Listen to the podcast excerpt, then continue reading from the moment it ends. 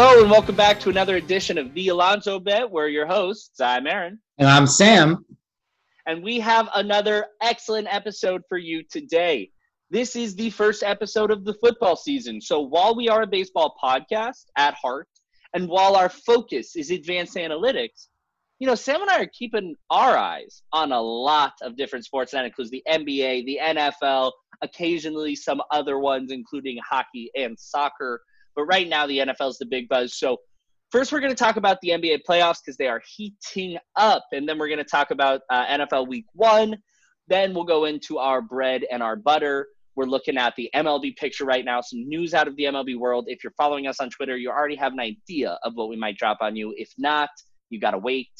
Go follow us at the Alonzo Bet on Twitter, and you'll know next time. And uh, then we're going to finish it off with some fan mail that we've been getting. A couple people, really interesting topics that they want to talk about. So we'll be getting to those. But Sam. And uh, Aaron, Aaron, you forgot the most important part. We'll be doing some MLB award picks.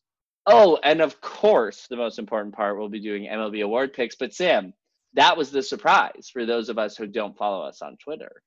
Um, but now they know, and that's okay. Um, why don't you start this journey off by telling us what's been happening in the NBA? Um, we're on to the conference finals in both conferences. Things are getting crazy. Bring us up to speed. Yeah, so let's let's talk about how we got here. And I'd say in both cases there were two somewhat boring series. The Heat won in five games against the Bucks, which was in itself a very surprising result but the series itself ended up being kind of boring. Although there were at least game two was a very exciting game. And well, surprising the, that the Heat won, but then extra surprising, obviously, that the it was a boring series because the Heat just took care of business and the exactly. Bucks could not keep up. And, crazy. And we'll definitely talk about this Heat team a, a bit more in a second. And then in in the Western Conference, the Lakers really dismantled the Rockets. The Rockets never looked like they were in the series. Um, LeBron looked incredible. You know, Harden and Westbrook looked bad. And I, I think it's now it's time to like legitimately ask the question. They have so much money on the books with Westbrook. They gave up picks and Chris Paul to get him. Where do they go from here? Because this team is not going to win a championship as currently constructed, and it's and it's hard to see what they're supposed to do. Like I, we didn't we didn't have this podcast when that trade went down, but when it did, we talked about it, and I always said they're not gaining anything in this trade. Like, is is mean, Russell Westbrook a better, more dynamic player than Chris Paul at this point in their respective careers? Yes, but in terms of the Rockets system, did they gain anything? I don't think so. And then the way it played out seems to verify that, although that doesn't necessarily make it true. Well, I'll I'll respond to two points there. One, I wouldn't even say it's true that Russell Westbrook is a better player now. In fact, Chris Paul was clearly the better player this year in the NBA. I was just I, I was trying to go along with uh, convention, but obviously but I agree with you. I, I think the I think maybe the, the bigger question is is how fractured was the James Harden Chris Paul relationship? Did they have to move on from that? Um, uh, I, I never really thought that that was a big uh, like factor around the move it seemed like it's unclear how big it was, but it seemed like it was definitely part of it. Mm-hmm. But you know, let's move on from the Rockets. Uh, and then there were two really exciting series that went to Game Sevens. The Celtics scraped by the Raptors in a tough Game Seven after the Raptors won an insane double overtime Game mm-hmm. Six, off the back of just an incredible performance by Kyle Lowry. Yeah. Who is I I continue to think is one of the most underrated players in the league. He's just so smart, such a winner, always making I, the right play. I don't even I don't know who else you would say. I mean, I guess Jamal Murray maybe before this last series, but it, I don't know. People yeah. sleep on Kyle Lowry. He's a champion, and he's been playing at this level forever. And I, it's just so impressive out of the Raptors that they lost Kawhi Leonard and they came within one game of of right. getting back to the Eastern Conference Finals. It's just incredibly impressive.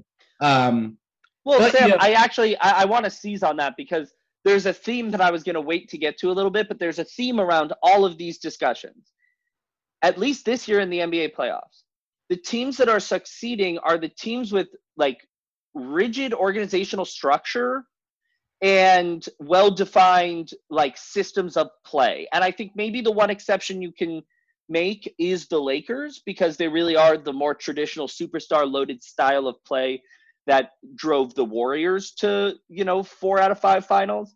Um, but what you see this year is you see the Heat, you see the Celtics, you see the Nuggets, you see the Raptors all succeed against very good teams because they do have a lot of well defined coaching structure that is allows them to play above their ability. Yeah, and and you know let's let's talk about the Nuggets because that's the last last series we we forgot to talk about, and of course for the second straight series they came back from three one down. They dug it against Utah, and now they did it against a team that was probably the the championship favorites. Nobody expected them to do it against, and they did it in, in a fashion in which they were really down a lot at halftime mm-hmm. in two straight games, games five and game six, and came back and just destroyed them in the second half. The game was closer going to halftime in game seven, but again, it was a story of two halves, and they just blew the Clippers out in the second half. And if and if you guys didn't have a chance to watch it, go watch the maestro Stephen A. Smith's reaction to it. I mean, it's just watching an entertainer at the top of his craft. But I mean, Kawhi Leonard and Paul George were they were no shows. It was an, a mm-hmm. complete and utter embarrassing performance in Game Seven by the Clippers. And you know what? You have I mean, to- I wouldn't call Kawhi. Oh, in Game Seven they were no shows. In the series, Kawhi played. PG had one game in a seven game series, you know, for them to center the offense around, you know, maybe 60 40 between the two of them, ball share, Kawhi Leonard, PG, for the big touches, he did not play at the level he needs to to win for, throughout the lifetime yeah. of the series. And boy, did they give up a lot for him. Five first round picks. Yeah. They also gave up uh, Shai Gilgeous-Alexander, who's a great, great young player. Um, and, you know, the question the question is Doc becomes, is Doc a good coach? That's the question that I have. And the reason Sam paused there, by the way, folks, is of course because uh, the Braves are plating runners at just a blinding clip against Steven Matz right now. He cannot focus when he's seeing his Mets playoff chances slip away. We'll get to that. Let's not let's not get into it. You tell me if you think Doc Rivers is a good coach today. He... No. I don't think he's a bad coach. I, I, I okay, think, that's fair. I, there, yeah, there are guys I'd clearly rather have, but there are a lot of guys I would not rather have. That's because the NBA employs the most incompetent coaches of any sport, probably. Totally, totally disagree. I think and oh, the NFL, coaches, the NFL. Sorry, I, I actually think there the NBA has a lot of good coaches. I just think I'd say it's like 50-50. I think it's hard to coach in the NBA, and like there are some really innovative good coaches and it makes the guys who are like aren't that innovative look really bad but i think mm. i think mm. it's more a question of like there's a lot of coaching talent in the league it's an interesting take so let's look forward um, from what's happened to what's happening and in the eastern conference you already have the heat steal two games from the celtics and I'll tell you that game one was something that won me a lot of money in the betting world. And at the end of the game, uh, at the end of regulation, they call a blocking foul, a terrible, a terrible blocking foul on an inbound, and they get the bonus shot and one. The Celtics were down three. They were able to tie it to go to overtime. I lost my mind. But then the Heat are up uh, two Jayson Tatum goes for a dunk to tie the game. Bam Adebayo rejects it at the rim with an amazing play, amazing play to win game one. Game two, the Heat took as well um, as the Braves just clobber baseballs out of the stadium. Oh, don't even tell me what's happening in this game anymore, Aaron. I'm turning it off. Let, let me oh, just. Oh, you've officially turned it off. Let, let, let me just say one thing before you continue. Two days ago, DeGrom gives up three runs in the second inning, has to come out with hamstring tightness. I text Aaron, I'm not watching another pitch of Mets baseball this year. They then come back and win that game. Yeah. This is all true. They come back. They they fall down six three yesterday. They come back and win. And I'm all the way back in. I'm saying, you know, we're we're one and a half games back, going going down the last ten games. We've got a shot. I'm not watching again. Okay, no more no more Mets this year. Sure, I'll believe it when I see it. So tell me what you tell me what you think about these series. The Heat are up two nothing. The Nuggets and Lakers haven't started yet. Where are you sitting? Are these both over? Are these both foregone conclusions? Or do you think that the underdogs, the team behind in terms of the Celtics, who originally came in as a favorite, and the Nuggets, who haven't started the series but are a major underdog, do they have chances? Well, I mean, the Celtics being down 2 0, that's a big hole. It's a big hole. And, but a bunch of teams have come back 3 1 already. They split and, uh, the next two. They seem like they're starting to fracture. Marcus Smart yeah. was screaming at people in the locker room yesterday, saying they're on that bullshit. Uh, reports which, which bullshit we're not totally sure, but they're on that one. Reports that you know it got close to physical between between Jaylen Brown and and maybe Jayson Tatum. Uh, the team's falling apart, and the Heat boy, do they look good. They're clicking on all cylinders. They're doing everything right. And then people really need to apologize to Jimmy Butler. Oh yeah. J- Jimmy Butler was catching so much flack for saying he was unhappy with the Timberwolves, so much flack for deciding to leave Philly where it seemed like they had the pieces there to win and deciding to go to Miami where people really didn't think they could be a contender but right Jimmy's been saying, you know, I care about a winning culture for all these years. And I was reading a, a Zach Lowe piece about this yesterday. And, and, he, when he was on the Bulls, he talked to Dwyane Wade, and Dwyane Wade sort of told him, I think I might have underestimated how incredible the culture was in mm-hmm. Miami. And that really stuck with Jimmy that he wanted to go somewhere where the culture was that good. And and and he told his agent, get me to Miami. They made it work. And and I he's mean, pushing them. He's he's not even scoring that much, but he's just and he has had some good scoring performances. But he is just playing at a level that we have never seen him play before. We've seen him be a great scorer. We've seen him flash some stuff on the other side of the ball and in the playmaking game. But he is doing everything his team needs him to do to win right now, playing in that winning system and being more valuable than he's ever been, even though he's scoring less. And, and give the Heat credit for for building a t- contender like this without ever tanking. They did it by grabbing yeah. by grabbing Bam at the end of the lottery, by yeah. grabbing Tyler Herro at the end of the lottery, by getting an undrafted free agent in Duncan Robinson, who's just playing like Klay Thompson. Yeah, yeah, it's insane. Eh. And, literally, their whole team is just on one right now. They're all clicking, which makes them dangerous in the playoffs because they got rhythm right now. And, and also, I mean, I, I think it's not to say he hasn't gotten his due. He's he's recognized as a great coach, but but like I feel like Spoelstra for a lot of his early career as a coach didn't get the credit he deserved because it was all attributed to LeBron and Wade. Yeah, one hundred percent. But I do think people, and I'm not saying I was one of these people, but I do think I've read a lot of things like basketball writers who knew saw him they saw that he'd worked under pop and they saw what he brought from the san antonio culture into miami and I think a lot of astute people always knew that he was this good and that they were building something very special there. And credit to Pat Riley as well, who has just found a way to like keep a organization running well and running a very good ball club for many years in a row now. Yeah. I mean, I think at this point, Spoelstra is arguably the best coach of the last decade in the NBA.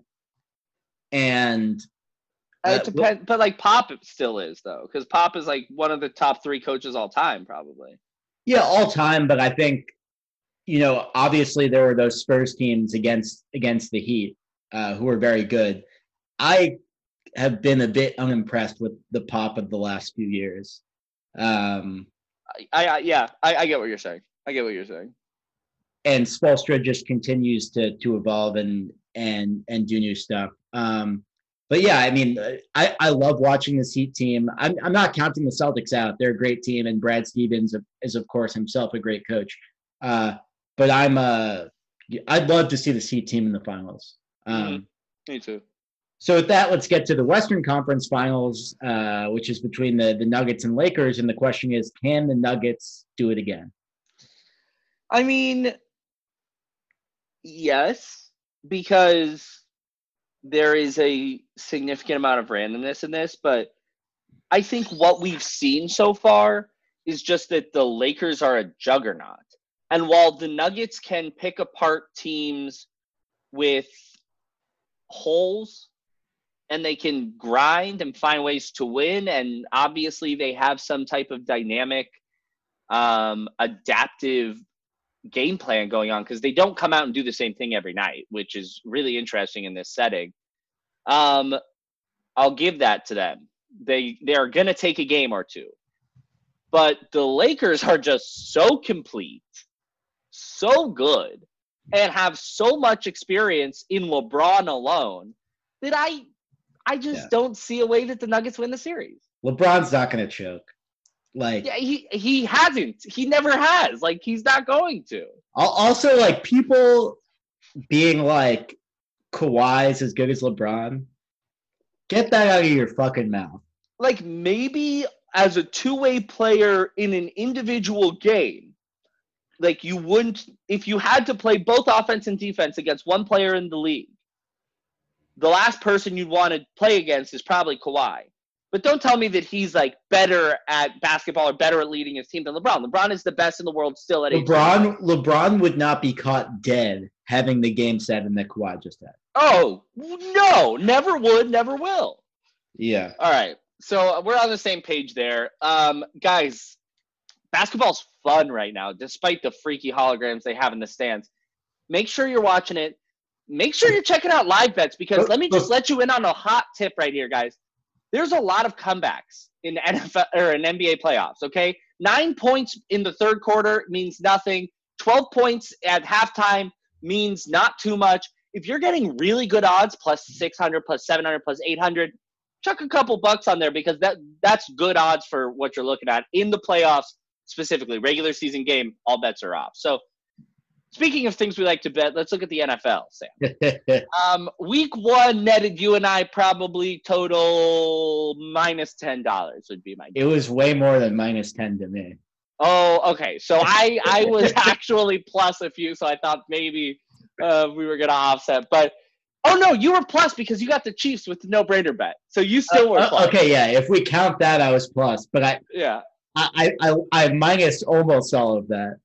okay, so, so tell me what really got you. Tell me what hurt you the most. I mean, I just made about like 12 first TD bets and none of them happened. Ah, I hate when that happens because I always do that as well. You get amazing odds. Last night I had Nick Chubb to punch in, or uh, Kareem Hunt to punch in the first TD. Of course, they finally start giving the ball to Nick Chubb, which is good for my fantasy team. Your mom takes my Chubb but it is not as good uh, you, for that. First you say that, but you, uh, you've been shopping Nick Chubb around today. Oh, he's the best player in the NFL, and I must, I absolutely must uh, give somebody the deal of a lifetime on him, Sam, because he's really good. He doesn't deserve to be on my losing team. He deserves to be on your winning team. I'll take your top two running back. So, um, what games did you like the most in week one? Let's forget about the Browns Bengals, which is just whatever. Uh, well, the the Chiefs look every bit as good as as they did last year. Yeah. Cam looks like the real deal for Belichick. I think it was against the Dolphins, so we'll see. But Cam, folks, he only threw for 155 yards, uh, and he didn't put one in the end zone with his arm, but he did put two in the end zone on the ground. Clocked it almost 20 miles an hour in one of those runs.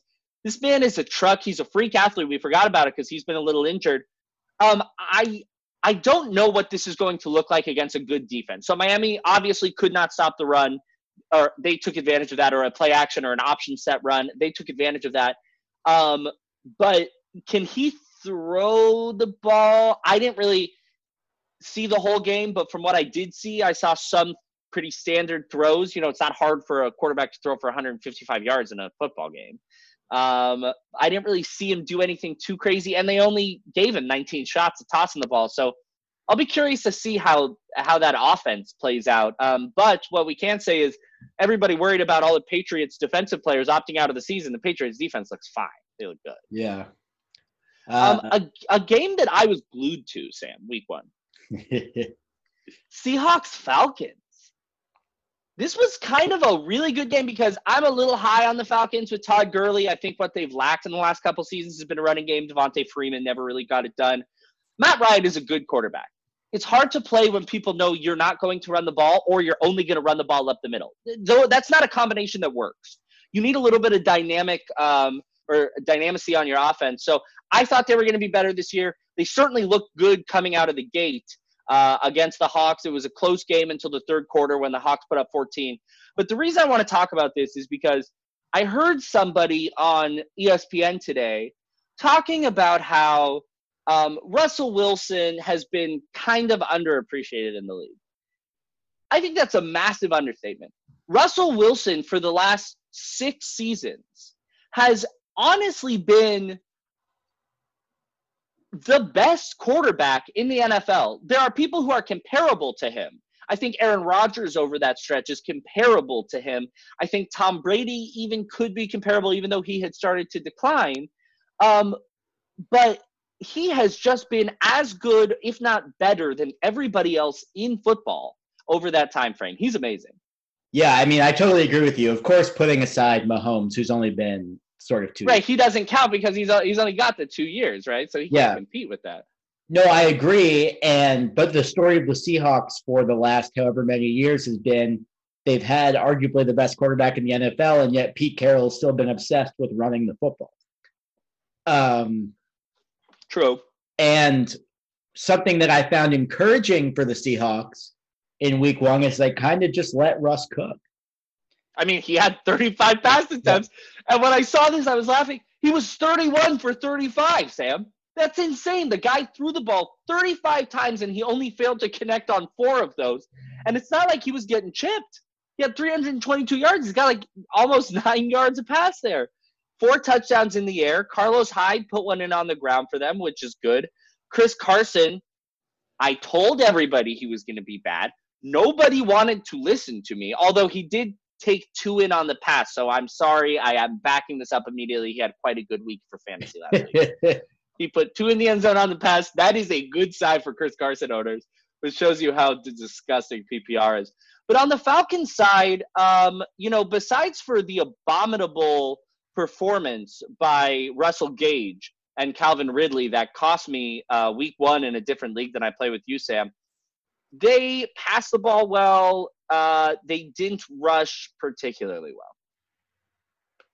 That's what we've seen. And if that's what they're going to do, they're not going to be great. They need Todd Gurley to play like Todd Gurley two, three years ago um, if they're going to actually have a chance at being a contender in the playoffs. So I know you want to talk about the Jets, and I want to talk about the Cardinals. Actually, I actually don't want to talk about the Jets. So let's. Oh, move. okay. Well, then I do want to talk about the Cardinals because let's go, baby. This is Redbirds Nation over here, and Kyler Murray in a 24 to 20 win looked good enough to make the Cardinals a playoff team. I'm not going to say he looked great because he's not great. I've always felt this way about him he is a good enough passer and a good enough runner, but he's not great at either one of them. And he doesn't yet have the ability to combine the two into uh, kind of like a positive feedback loop where they make him better in each regard. He looked good enough for them to win, and their defense, of course, highlighted by Budda Baker, who's an absolute stud, mm-hmm. um, played quite well. DeAndre Hopkins brought in 14 passes. The next highest pass receiver was Larry Fitz at four. That's a good sign. Of course, fantasy owners be frustrated. Chase Edmonds only caught three passes, but he did put one in for a touchdown, while Hopkins got zero touchdowns thrown to him. Um, and uh, but, Kenyan Drake uh, punched in a, a, a BS goal line TD mm-hmm. after the Hopkins uh, TD, and that was actually against me. That's got to fire you up. That's got to make you absolutely livid. But I, I'm encouraged by this. I do think the Niners um, came into the season overrated, so I'm not taking too much out of this. But I think this division is weak. I think the Rams are pretty weak. I think the Seahawks are going to be good, um, but not great. So I think the Cardinals have a real shot here uh, at playing above 500 football, which, as we know, could easily let you into the playoffs. That, that that's a hot take that the NFC West is weak because I feel like if anything, people would say it's one of the best divisions in football. I guess it depends on how you feel about the Rams. So we saw the Rams put a hurting on the Cowboys, but I don't know. Their their defense is definitely good. Jared Goff did not look good enough to convince me that their offense is going to be okay. And certainly don't talk to me about Malcolm Brown punching two in because eh, it, like that means nothing to me in week one. We see this all the time. Guys have good week one performances. I'm looking like trend wise, and I don't know if Goff is going to be able to lead this team to a very strong offensive performance. Yeah, we'll see. I I, I think McVay is is a great coach, and I think agreed. I agree get, with you there. He'll get the best out of that team offensively. Um, all right, I'll talk about the Jets.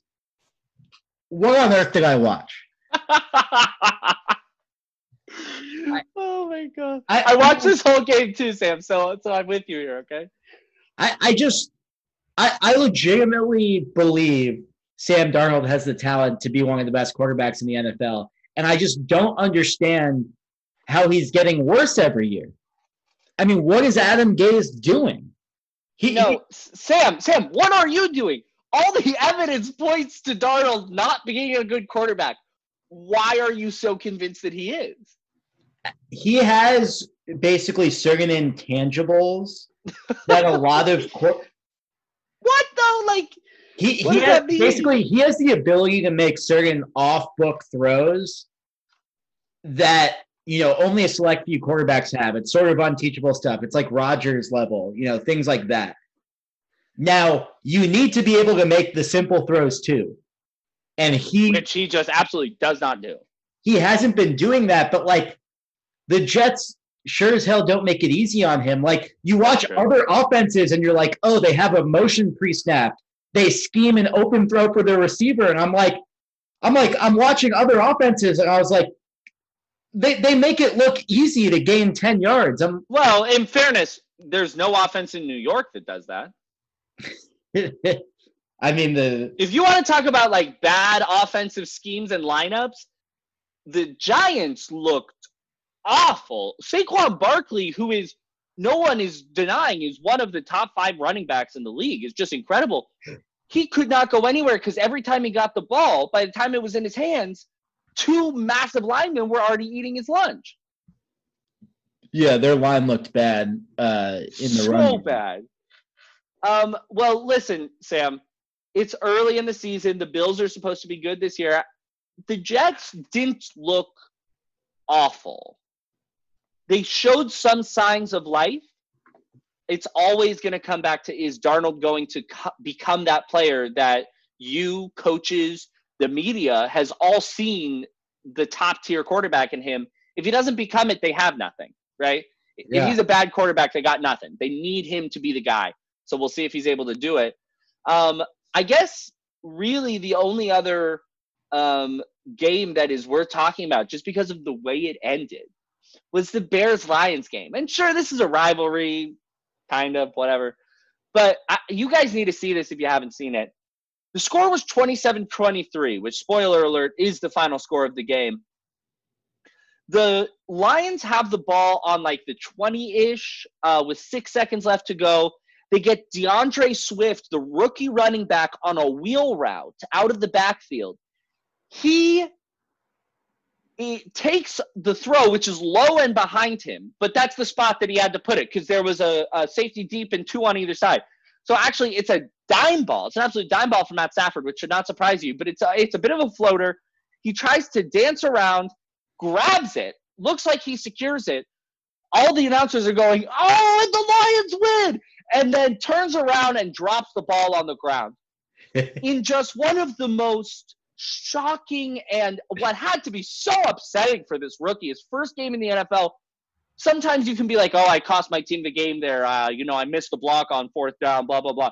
This was no, no, no. The ball was in your hands. You were in the end zone and the game was over, and you could not secure the football. That had to hurt like hell. I feel bad for him. Um, but uh, Lions fans all over Twitter were saying the same thing. This is what life is like as a Lions fan. This is what we do, and we're already in mid-season form. It's only the first game, but we are being the best Lions we can be Uh, right woe, woe is me, Lions fan. All right. Well, we'll definitely keep you up to date uh, on the NFL. A little bit of our fantasy squads too uh, as the season goes on. Um, but now I think I can't wait any longer. Okay, I'm ready to go. We got to talk a little bit of hardball. All right, we got to get into the MLB. You have been itching this whole time. You just had to get the the filth of the Jets off of you. You want to talk about good news in the Mets, Jets, Knicks trilogy of your sports fandom. Please, Sam, tell us what's going on on the Mets side. Ding dong, the wicked witch is dead. A legendary line, a, a quote for the ages. Uh, the Mets have been sold. The Wilpons are no longer the owners of the Mets. Well, once it is approved by the the the league by the other owners in November, which is at at this point, I believe, before Malaga. Steve Cohen has purchased the Mets for two point four five billion dollars from the Wilpons. Uh, I'm ecstatic. Steve Cohen will now become the richest owner in baseball, lifelong Mets fan. I think this offseason we'll probably sign JT Realmuto, um, Trevor Bauer, uh, maybe trade for Lindor. Um, yeah. Here's Probably- a couple of things, Sam. Here's a couple of things. So I've been listening to uh, MLB Network on the radio on my way to work lately, and the guys I get in the morning are Tony Perez uh, and Steve something. I can't remember. The question that was posed to them this morning was, "What's Steve Cohen gonna do in his first uh, act as the Mets? Is he gonna re-sign Conforto? Oh, is he going to sign JT Realmuto or is he going to stand pat and let the system develop? One guy said they were going to do nothing. The other guy said they're going to do everything. The Mets previously spent 19 million to get Mike Piazza. This is something directly he said, which is why I brought this up. Said the Mets previously spent 19 million dollars to get Mike Piazza. Steve Cohen just spent 19 million dollars on a metal rabbit statue. I'm like, first off, let me tell you something about art as an investment.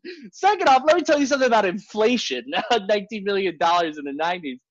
But where do you stand on that question? You think they're going to sign everybody? I mean, I again, it remains to be seen. I can't say for sure that Steve Cohen's going to be a good owner. I can say, He's going to be better than the Wilpons. There's, Yeah. It doesn't matter. and He's I will be say. I will say, given everything that we know about him, that he's a lifelong Mets fan, that he's now the richest owner in baseball, that he's wanted to see a Mets World Series all his life. It simply, it's it surely seems like he's going to be willing motivated, yeah. to build up a big payroll. I love to see them re-sign Michael Conforto. That's a cornerstone player.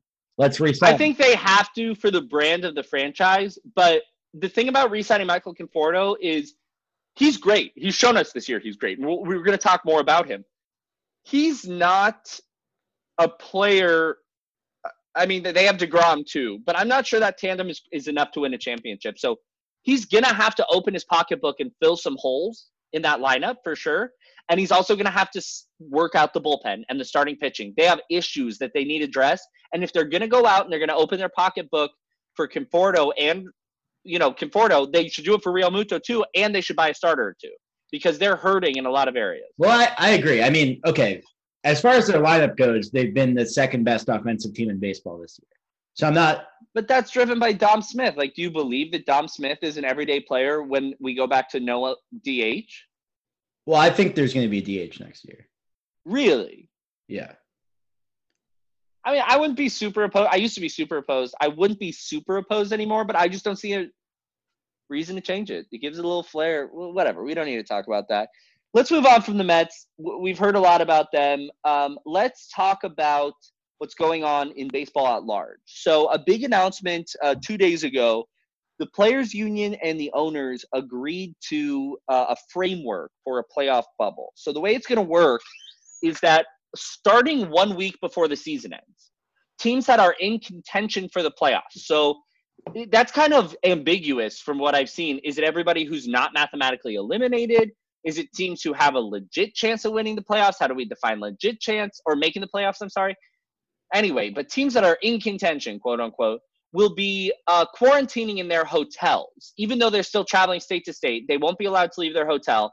And then all of the playoffs will be played in a single state. So the American League is going to California, where they'll play games at uh, Dodger Stadium and Petco Park in San Diego. While the National League heads to Texas, where they'll play games in Arlington uh, at the Rangers' new stadium and in Minute Maid at Houston Stadium. And while they're there, they will be in an NBA style bubble, which of course is more feasible for a limited number of teams. So, um, the good news is it seems like MLB has actually taken COVID much more seriously. Since that Cardinals outbreak, you and I were both like, oh, no way this season finishes. This is a disaster.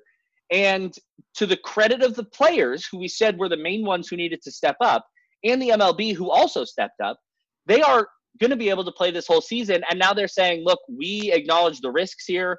Um, of course, they're doing it from a monetary perspective. They're not worried about the players. They're worried about making the revenue from the playoffs. But they say we recognize the risk here, and we're going to make sure that uh, we do whatever we can to minimize disruption to play, minimize disruption to player health, um, and you know, good for them. I think this is the right thing to do.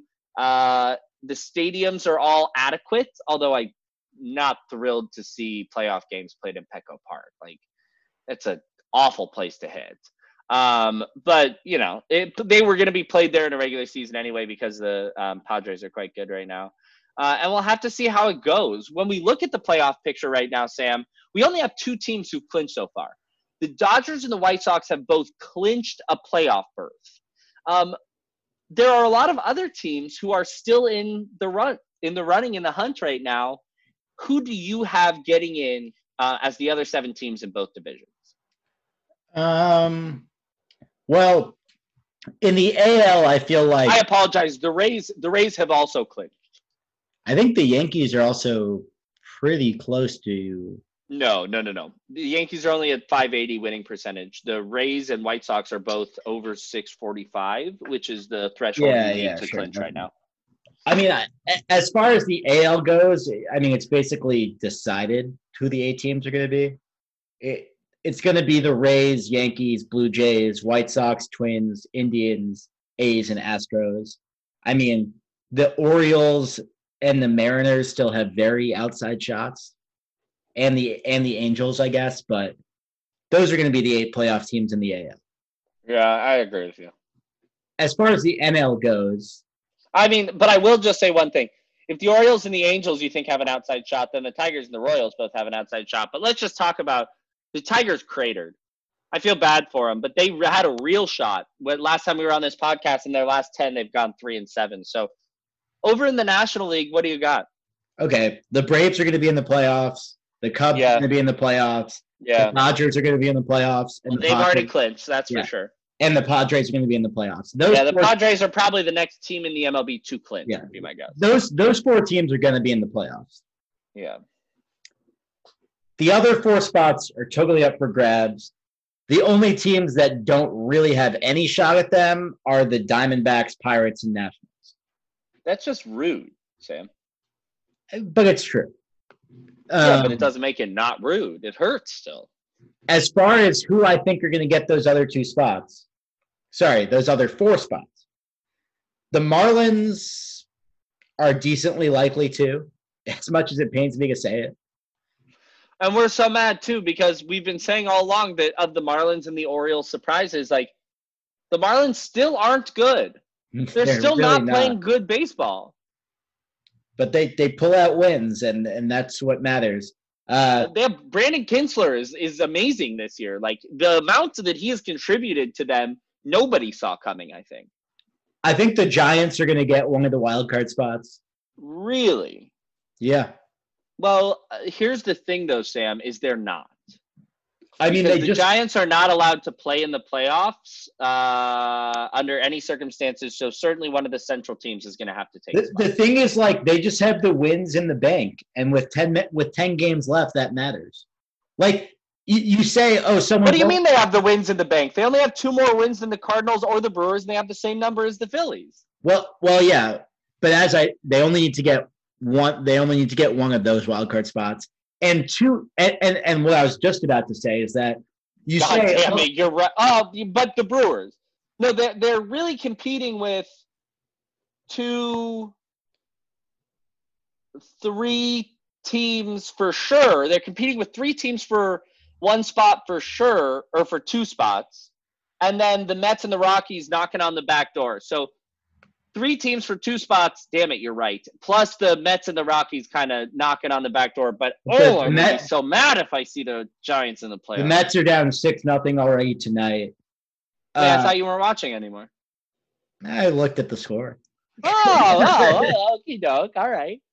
Um, but like what I was what I was about to say is, you say, oh, someone's only two games back.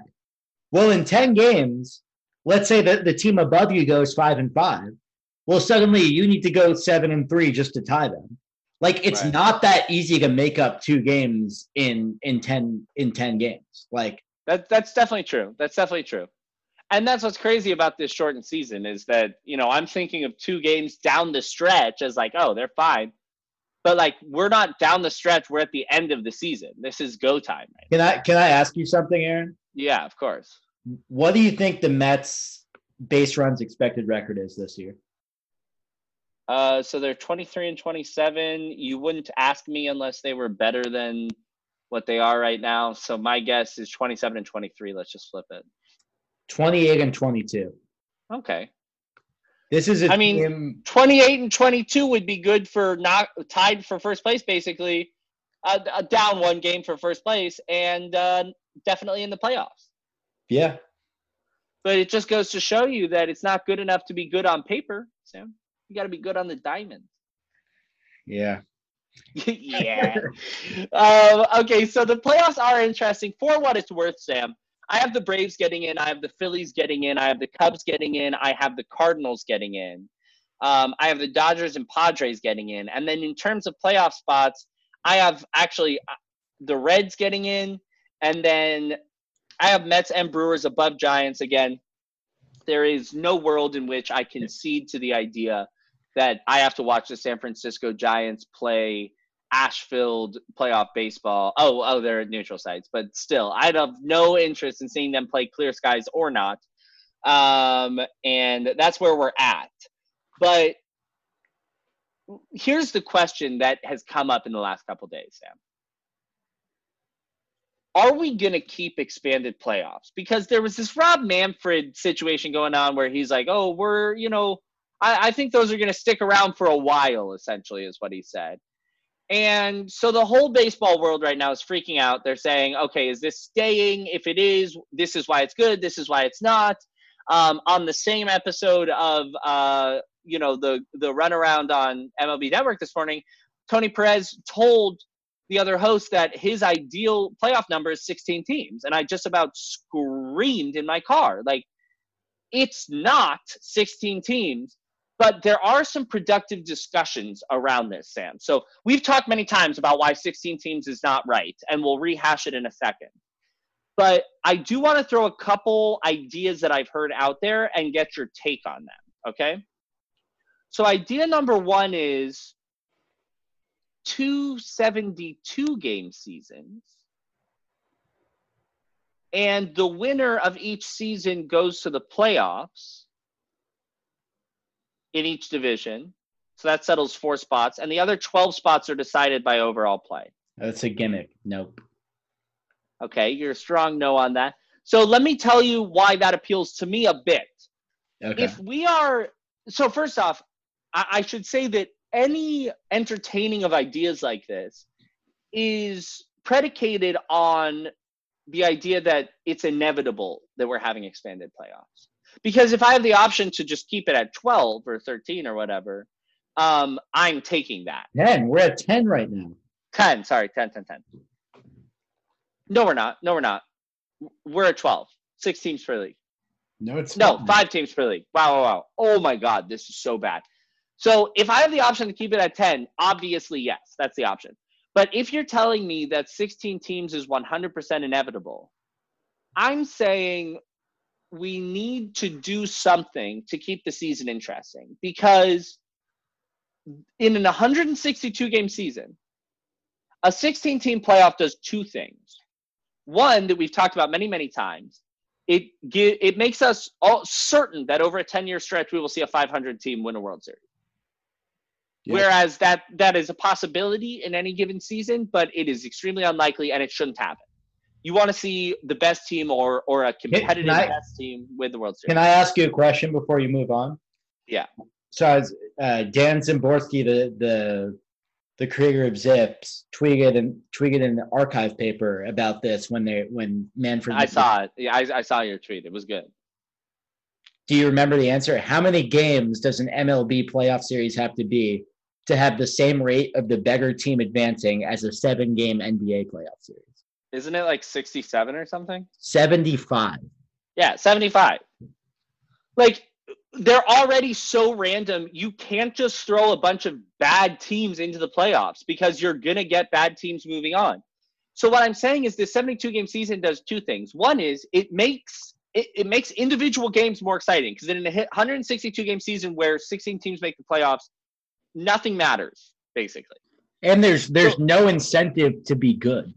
There's no incentive to be good. There's incentive to be 500. That's the yeah. that's all you want to do. So that's number one.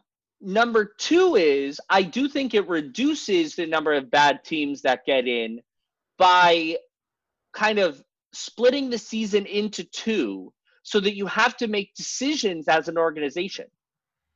Right? Because you could have a bad team and go for it in the first half of the season. But if you don't make it and you're hovering around 500, you maybe have a chance in the second half, but you know your team has overperformed. Do you tank a bit? you know, or bring up rookies to develop, or do you try and go for it? Um, I think that weeds out to an extent some of the worst teams. It's an imperfect solution, but I am 100% steadfastly against increasing the number of teams in a 162 game season because that combination makes no sense whatsoever. But let's say we go to a 72 game season. No, 72 game split season. Yeah, yeah, sorry. Seasons. Sorry, split season. And let's say the team I, I root for, the Mets, let's say, make the make the playoffs after the first half of the season. Why would I watch a single game in the second half of the season? Like, what do I care? I mean, seeding the same reason you would watch another one, or but maniacal, like, like just, or maniacal like, fanism like yeah. you have. But I mean, you make a good point. But also from an organizational perspective, you might be like, okay, I'm not watching every game, but I appreciate that in the second half of the season, they are getting all of their pieces ready to play in the playoffs. So they're bringing up middle relievers and they're bringing up closers and they're bringing up uh, setup men and corner infielders and speed guys who they want to be pieces on the playoff team that they're going to assemble because that's a totally different team. And they're getting them ready. And I appreciate that strategy. So I'm still going to tune in because I want to see how we're preparing. Just a thought. Fair enough. I just think it's a total joke uh, what I think is a total joke is Zach Gallen just getting rocked by every single Astro except for the one that's on my fantasy team. Jose Altuve walking, Chris Brantley and George Springer both stinging the ball, but somehow it's staying in the yard. This is a guy who knows how to keep runs off the board. Watch out, NL Cy Young run. Um, this. Don't you wish you still had Jeff McNeil on your fantasy team? Sam. So now that Sam has insulted everything I stand for in this world, I think it's time that we compare notes on the way the season's looked so far. So we talked a lot about where we're at, some news in the world. I, I, I just cannot reiterate enough. Rob Manfred, if you destroy this goddamn sport by going to a 16 team playoff in a 162 game season with robo umps and goddamn pitch timers and mound visit limits, I will lose my mind, but still probably watch because I have no choice. This year, we've seen a lot of things. I want to go through an award preview, Sam, and let's start with Rookie of the Year. Who do you have? So in the AL, I'd say it's between two guys, Kyle Lewis and Luis Robert. I am going to give the slight edge to Kyle Lewis. He's been an objectively much better hitter. Luis Robert, I think, will be the better player in his career. But I think too much of his value at this point has been tied up in what seems like incredibly elite defense if you look at the defensive metrics, but I'm not ready to give him that full value from a 60 game sample. So I'm going Kyle Lewis. Yeah, this one's tough for me. Um, Kyle Lewis, I'd say they're neck and neck. Like I can't distinguish them. They're off by a tenth of a point in WAR on Fangraphs. Um, Robert has one more home run in two fewer games. Uh, he's plated three more runs, stole five more bases, um, but he's also scored five fewer times. His walk rate is uh, six points lower, and his K rate is three points higher, um, three and a half points higher. This is tough. I think I give it to Robert. Um, but I think it's going to come down to the last week. If you're if you're asking me who I'd give it to right now, I think I'd give it to Robert. Can, can I ask you something though? Yeah. Let's say Robert doesn't have the prospect pedigree. Oh, Robert, Robert, sorry, Robert. Let's say he doesn't have the the prospect pedigree that he has. Like you you you had never heard of either of these guys before the season, and you're just looking at what they've done like then are you still giving it to him or are you are you giving him a few a little extra bump because like you you you you're projecting what he's going to become? No you know where the bump comes from and it's not fair but it comes from the fact that he has helped a team win. I know that's not how you're supposed to pick these so i hear what you're saying. I think numbers wise if if you had to give it out today i think lewis has him in the important category of war and WRC plus. But no, but I, I, think a tenth of a win in WAR is like whatever. It's it's, it's pretty much the same. I, w, I mean, obviously Kyle Lewis has been a better hitter. He's walking more. Yeah. Um, he's hitting the ball harder. Um, but you, you do also have to acknowledge Lewis's BABIP is 370, while uh, Roberts is 307. Yeah, and, and so, I think uh, and I think Robert has legitimately been the best fielder in baseball so far this year. He's been amazing. He leads outs above average. Yeah, no, no, the whole American been, League. He's he, been really he's good. been absolutely incredible in the field. I guess, and really, like, I don't think you can go wrong with this pick. So let's move on.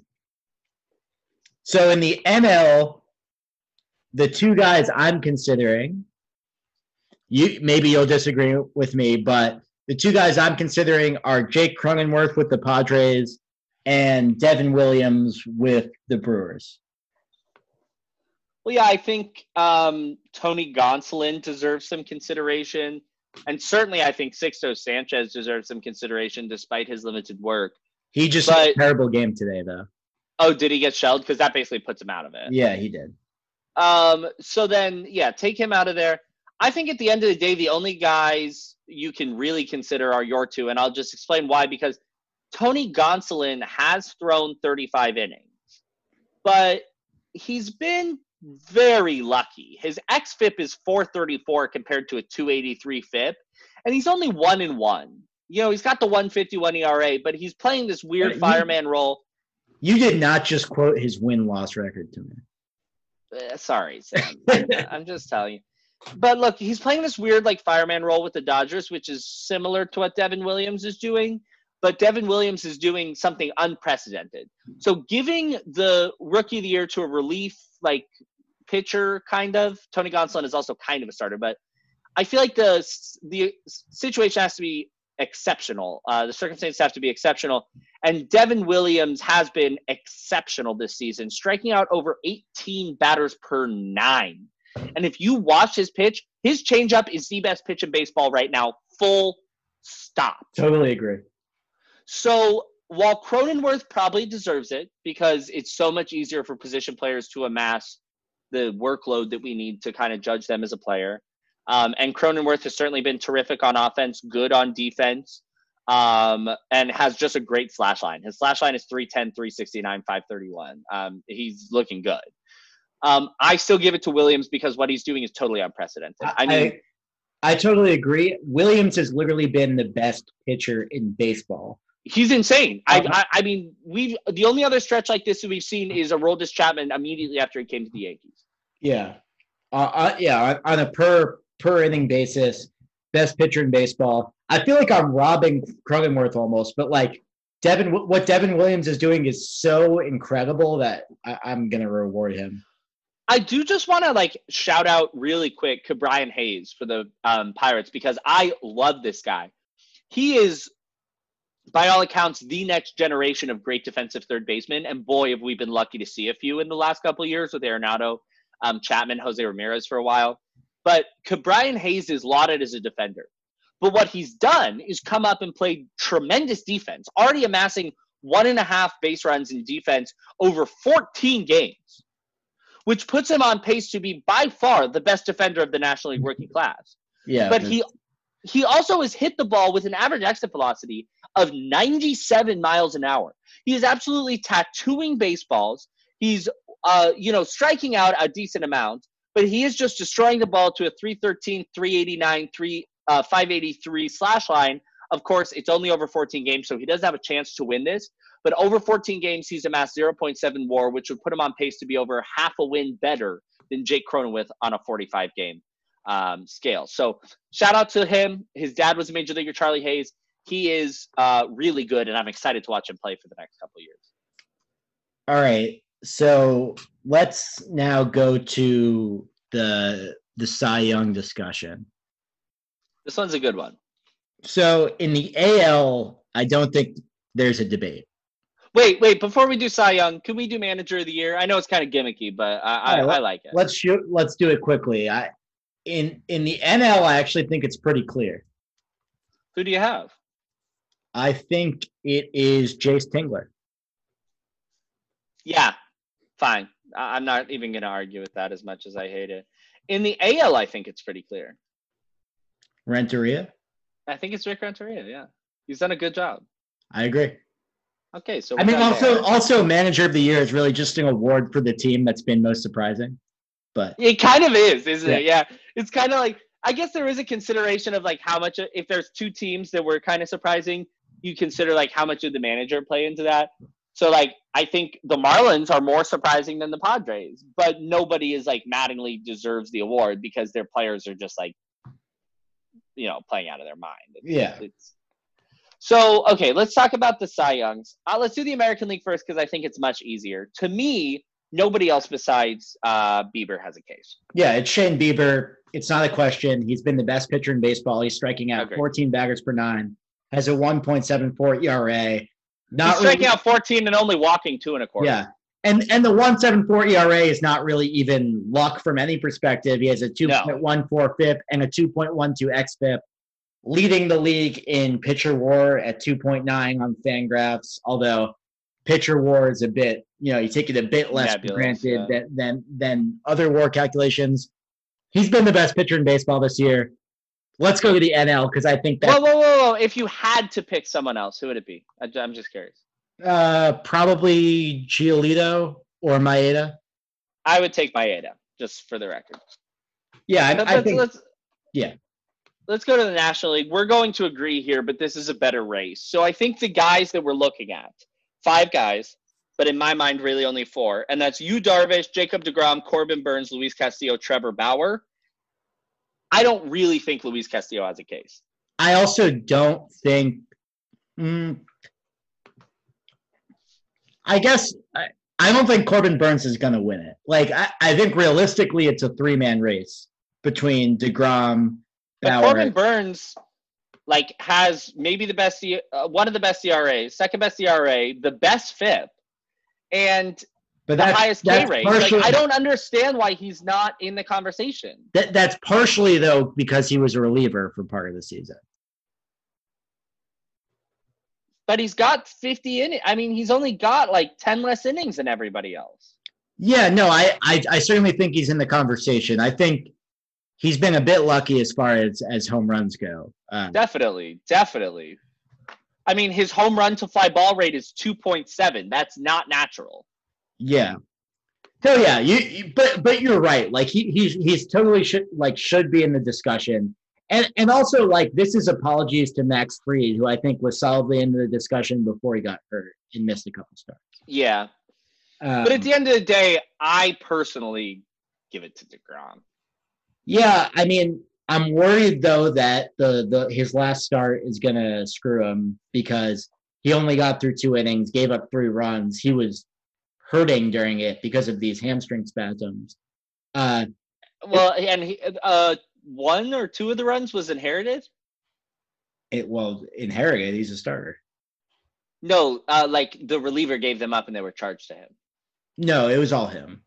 Oh, okay, okay. He, he came out. He he came. He finished the second inning and then did not go back out because of, of hamstring spasms. He claimed. Sam, even with that, he still has the second highest FIP of any pitcher in the National League. He's still got the second highest K rate of any pitcher in the National. Oh, sorry, third to Trevor Bauer's 12.88. He's 12.86, so that's the same. Um, and he's not getting lucky. His xFIP is 258.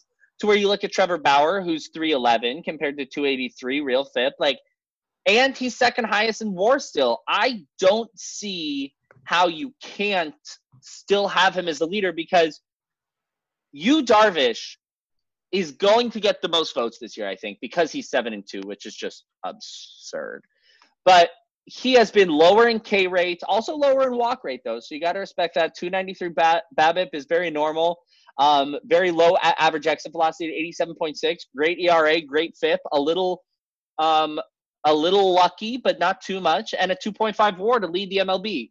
He's kind of a slam dunk right now, but he needs to keep pitching at this level. Listen, I like. I still think Degrom is the best pitcher in baseball, and over a full. And if and if these guys pitched a full season, I think at the end of the year, there's no question in my mind Degrom's winning the Cy Young. Like he's going to be Mhm. consistent, do it over the full season. I'm just saying, I don't think he's going to win it. Because like I just, I, who, who do you think? I just said Darvish. Who do you think? I think it's going to be Darvish. I, But I I, think- I will say this, Sam. This race is so tight between these top five guys, maybe six if you include Dinelson fucking Lamet. Um, may Sam Sam does the chef's kiss. Um, it's gonna be so tight that it's gonna come down to who doesn't fuck up uh, uh, the rest of the way because these six guys are each gonna have one or two more starts, and whoever like goes two for two in their starts is going to be the Cy Young in my yeah. mind. Well, Darvish, I think. Wait, he went yesterday, right? And was pretty good. Um, Darvish last went. That's actually a good question. Um, it looks like Darvish last went on the fifteenth, which is Oh, a couple days. Monday. Yeah, Yeah, okay. Um, and he was, of course, very, very good. He struck out nine per nine. Um, he gave up two runs over seven innings, struck out seven, only walked one. Did give up nine hits, so uh, and one unearned run. So not the best thing that he could do. And let's make it known that Bauer, by the way, is one start behind these guys. So all the guys at the top of this list have had ten starts except for Bauer. So um, we'll have to see how that plays out, but it's going to be really tough, really fun. yeah, but in a 60 game season, like one fewer start can mean the difference between winning or not. Whereas, like exactly. in in a normal season, that's not going to matter. But okay, so now let's go to MVP and let's start in the National League because I love this race in the National League. Yeah. So I think a couple weeks ago, you would have said this was a run away for Tatis. He's been slumping a little bit. I mean, he's still been great, but he's been slumping a little bit. And I now view this as a three man race between Fernando Tatis, Mookie Betts, and Freddie Freeman. Do you view it any differently than me? I mean, if you're asking me who has a chance to win, who do I want to put money on to win at this point? I would agree. But it's not fair in my mind that Machado and Story are left out of that conversation because they have been equally good to those three guys, in my opinion. Yeah, I think it depends how much you want to include defense in the equation right now. That's true. Well, actually, true. that that's not true with Machado, but I think that is true. Machado's played good D, Yeah. but it is true with, and it's not true with Story either. Story's played better D than Machado by the numbers. No, what I'm saying is it. De- for me, it depends how much you want to give players credit for the defensive value I see. Yeah, I see. they've accumulated so far. Yeah, because Story certainly hasn't been as good a hitter as everyone else. But when it comes down to pure hitting, the guy at the top is Freddie Freeman. It's He's Freddie. been the best I hitter in mean, the I mean, it's it's. Juan Soto, but he hasn't played enough. He hasn't played enough games, so then you got to give it to Freddie. Of course, if you wanted the number three guy or number two qualified guy, Sam, do you know who it is? Is it uh, Michael Confor? No, it's not. It's actually Dommy Smith. Michael Wait. Conforto's four. Yeah, I mean, but those, and, and I'll note, not, neither Dom Smith or Michael Conforto is going to win the MVP. But I bet Michael Conforto to win the MVP before we knew about a 60 game season at Yeah. 100 to 1. That, just given how good he's been, was a great bet. Well, I bet Trevor Bauer at 43 to 1, and I feel pretty good about that. Oh, wow. outsider. Oh, you could still pull that out. Damn. Yeah, I could definitely still win one dollar to win forty three. I, I w- sometimes I wish I bet more, but then sometimes I put ten bucks on Gary Sanchez to win AL uh, Yeah, home run crown. And Let's not talk about that. let's not talk about that. So if I had to pick a guy today, I'd pick Freddie. Who's your pick? It's also Freddie. Like, I, I, Okay. I'm not saying I think he's going to win, but I, I think Tatis is going to win. But Freddie is the guy who I would pick. Yeah, uh, Tatis is amazing, but I feel like the press just loves him. They love the story. They love the MLB feature. Freddie is not exciting, even though they could spin the COVID angle, but uh, nobody's calling me for journalism rex these days, so they'll just have to live with their sorry stories. Um, that brings us to the American League, Sam. Who do you have here? Oh man, this one's tough.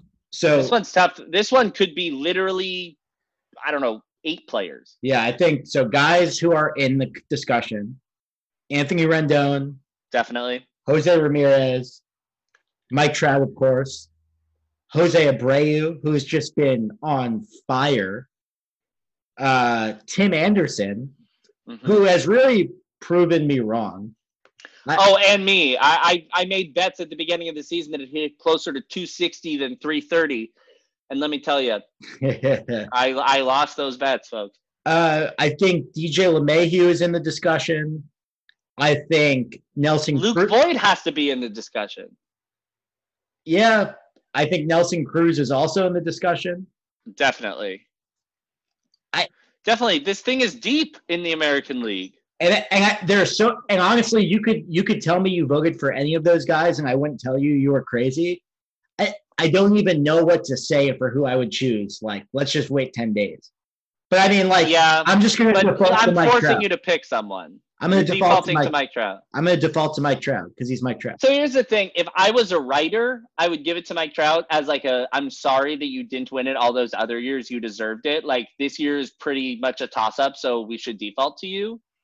But um, if I were honestly saying who I think deserves it this season, it's actually Jose Abreu, which really surprises me. But Jose Abreu has just been tremendous. He has been the best offensive player in the league, basically, since uh, LeMahieu doesn't qualify. Him and Nelson Cruz have been tied, and he's done it in the most impactful way. Um, he really has just made the most of every opportunity at the plate. Um, as where Nelson Cruz has been amazing. I- know we don't love these stats, but somehow Nelson Cruz has only driven in 32 runs to Jose Abreu's 51. That's that's saying something. Yeah. Uh, well, I don't know if it is, but Well, okay, fine. Uh, then I'll tell you this: um, they're slugging about the same. They got about the same WRC plus. Nelson Cruz is walking uh five percent more. So then, why is the performance three base runs fewer and four tenths of a point in WAR fewer when their defense is comparable? I think it's just I think it's just plate appearances at this point. Um, But the plate appearances are directly. I th- Why does Nelson Cruz have that few plate appearances? maybe I'm not sure. He's not getting pulled. Was but he? also, it's only it's only 20 plate appearances. That's not the difference in RBIs, but it is the difference in WAR probably. yeah, exactly. Um, all right, well that's interesting. This is a great race. We're gonna have to see how it plays out. We'll definitely come um, back to you guys with more information about how these awards um, play out. But it's been a great season so far, and we're looking to see how things go. And with that, let's go into a segment that we've never really done before. You know, we answered one email last time, but we're going to do a full mail grab bag this time. We got two questions that come from a really, really passionate fan, um, and we want to make sure that that we get to them. yeah, So, both of these are writing questions from Vince from New Jersey. Uh, the first question. Vince, thanks for writing in. He says he's a longtime listener, first time emailer. Um, and Vince, we love what you're doing, baby. Keep those emails coming. Yeah, so Vince, his first question was actually 11 days ago. He said, Which players have the worst facial hair in baseball? Who is the best? Personally, I think Robinson Chirinos has made a number of questionable choices that are not working out for him. Should the league be keeping detailed stats on beard length so they can be included in advanced analytics? Do you think the lack of facial hair on the Yankees is contributing to their current slump? Now, perhaps this wasn't the most prescient question because the, the Yankees have since won eight games in a row. But uh, yeah, in the 11 days since Vince from New yeah. Jersey wrote that letter, the Yankees have taken off. But I do think it's a reasonable question. You know, throughout baseball, we see a lot of guys grow playoff beards. We see a lot of guys get superstitious. Um, and just when you ask about great and and awful beards, um, I got a couple for you. So let's start this year. Uh, an awful beard we saw this year was Kike Hernandez at the beginning of the year. He had a little Stonewall Jackson mustache combo situation going on that I respected the hell out of. Don't get me wrong, but certainly was not a fashionable beard um, in any way. And really, I, I haven't seen any uh, game changing beards in the league this year, which is kind of surprising. So we got to go back in history, I think, Sam. Do you have any guys from the past whose beards you think are absolutely iconic or absolute trash? Well, one iconic decision was the one made by Mike Fiers uh, to sort of do like a spiral beard on his face. This was while he was with the, the yeah, that was good. Days. That that is really etched in my mind. As far as the he's Yankees, still with the he's still with the Oakland A's. Yeah, yeah. Uh, as far as the uh, as far as the Yankees part of the question goes, one one really you know vivid memory in my mind is when Johnny Damon, who had that incredible beard when he was on the Red Sox, had to shave it off when he went to the Yankees. Mm-hmm. But Sam, I want to get to some actually legendary beards. I mean, you can't talk about beards in baseball without talking about Rollie Fingers, the original curler, well, the original.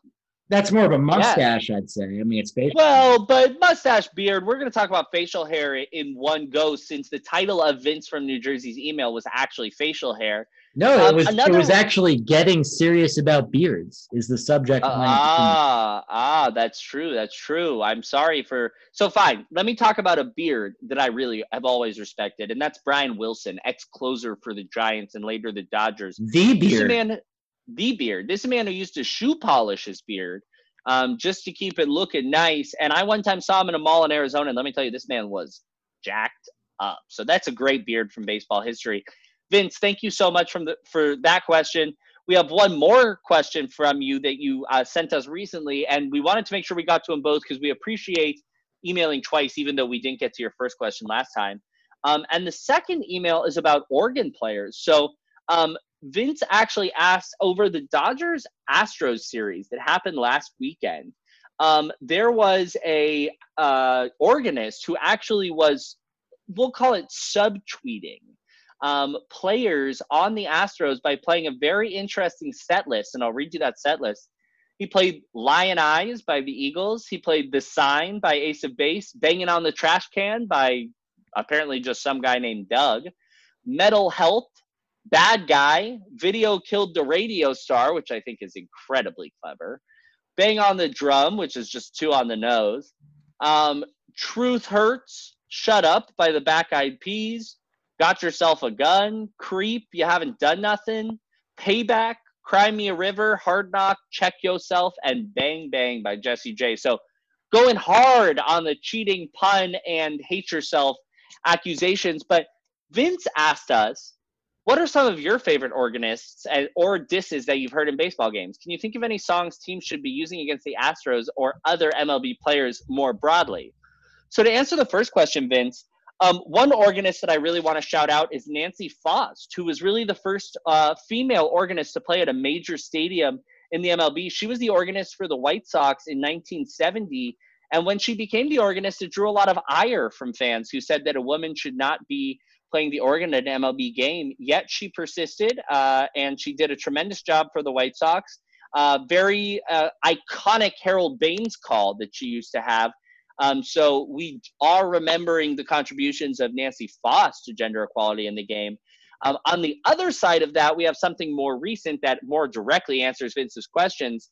Um, earlier this year, actually, we saw or read something um, very interesting. In August, uh, Blue Jays backup catcher Reese McGuire was arrested in a parking lot for masturbating in his car, which is never something you want to go public, but it does happen. So when they went to play the Braves the following weekend, the Braves organist was nice enough, nice enough to play the song "Beat It" by Michael Jackson every time Reese McGuire stepped up to the plate. And I thought that was just about as good as you can get with like shady organist play at games. Well, um, I, I actually have an example where I think somewhat where where a, a DJ at a stadium took this principle too far.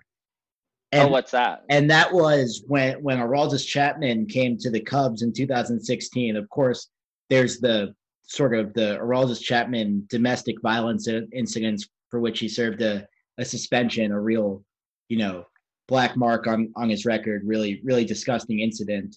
Uh, the Cubs DJ sort of made light of the incident and played a the song "Smack That Bitch Up" when he came into the game. Oh, yeah, that is that is uh, taking your your DJ doogies to a bit high level of poor taste. So don't go. No, I mean I love the idea of playing like songs that are like specific to a player's current situation, but that's just not a situation to make light of. Um, wow, uh, that's fired. tough.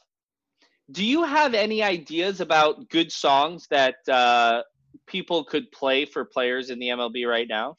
Interesting. I have one just because I just saw him on the screen. Like I literally just thought about this. Let me hear it. Zach Zack Greinke's throwing on the screen. I think "Old Man" by Neil Young might be a good song to uh to play for him. That could be because he is throwing a 55 mile an hour curveball on a regular basis. So he's pitching like an old man. Yeah, I think that's good. Of course, the most iconic entrance music that I can think of is for Mariano Rivera and Sandman, Sandman yeah. by Metallica. That that was just that's, that's tremendous. Yeah. Well, Vince, thank you so much. We encourage all of our listeners to write in with questions. We're always going to get to them and have just tremendous discussion and breakdowns as you would come to expect. So Vince from New Jersey, thank you. Uh, keep writing into us, thealonsobet at gmail.com. Follow us on Twitter, DM us, shout us out on a regular tweet. Come for the great content, stay for the great character, thealonsobet at gmail.com or Alonso Bet on Twitter, the Alonso Bet on Twitter, I'm sorry. Um, and with that, we're signing off for the night. So thank you very much for coming, everybody. Um, we're your hosts. I'm Aaron. And I'm Sam. That's all, folks.